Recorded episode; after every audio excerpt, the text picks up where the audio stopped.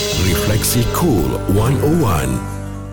بسم الله الذي لا يضر مع اسمه شيء في الأرض ولا في السماء وهو السميع العليم بسم الله لا يضر مع اسمه شيء في الأرض ولا في السماء وهو السميع العليم. اللهم صل على سيدنا محمد وعلى آل سيدنا محمد.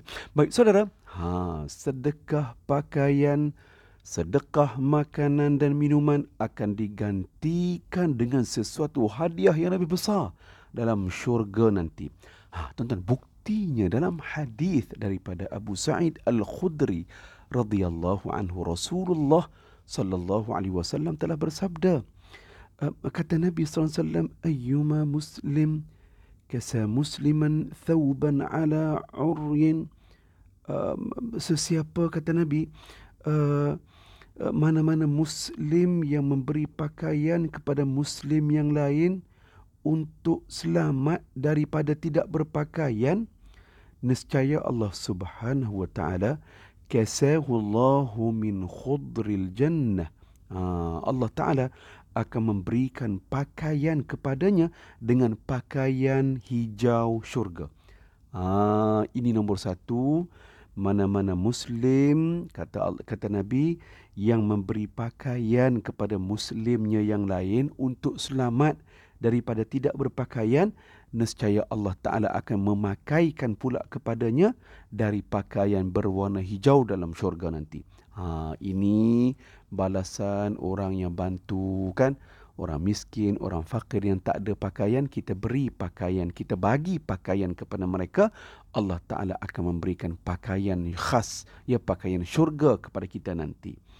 Kemudian tuan-tuan, um, Rasulullah sallallahu alaihi wasallam sambung lagi wa ayyuma muslimin at'ama musliman ala ju'in at'amahu Allahu min thimaril jannah kata Nabi mana-mana muslim yang memberi makan kepada muslimnya yang berada dalam keadaan kelaparan nescaya Allah Taala akan memberikannya ya makanan dari buah-buahan syurga.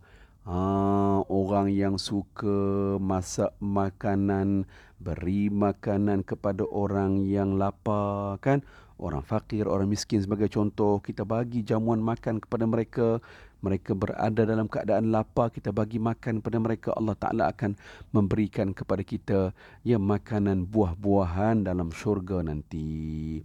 Dan yang terakhir, Nabi sebut dalam hadis ya, wa ayyuma muslimin saqa musliman ala dhama'in.